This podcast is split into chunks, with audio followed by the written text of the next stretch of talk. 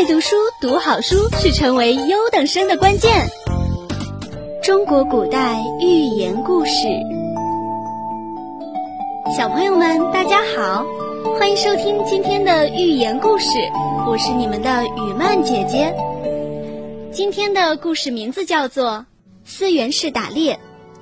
从前有一个叫思源氏的人，在一次夜间打猎时，发现了一只鹿。这只鹿听到了野地里传来的声音，突然警觉起来。当他看到思源氏正拉弓搭箭，瞄准自己的时候，撒腿就朝东面方向跑了。思源氏并不气馁，他知道在大黑天鹿是跑不快的，于是就跟在身后紧紧地追赶，并且一边追赶一边大声地喊叫，试图以此把鹿给吓懵。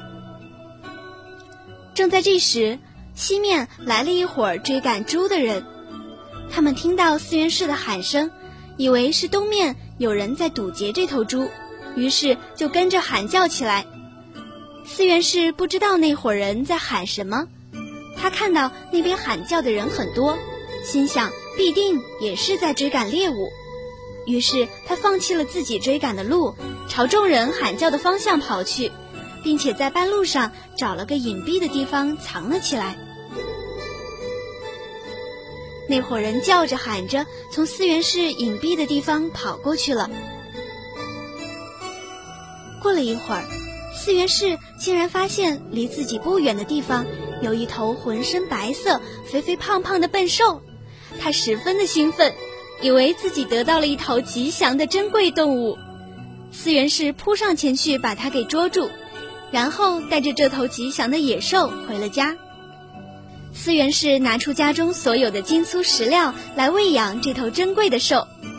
这头兽也十分亲近思源氏，它一见到思源氏便摇头摆尾，朝思源氏发出可爱的哼哼声。因此，思源氏越发的喜爱它了。没过几天，刮起了狂风，下起了暴雨。暴雨淋在了这头白兽身上，将附着在它身上的白色泥土全都冲刷掉了。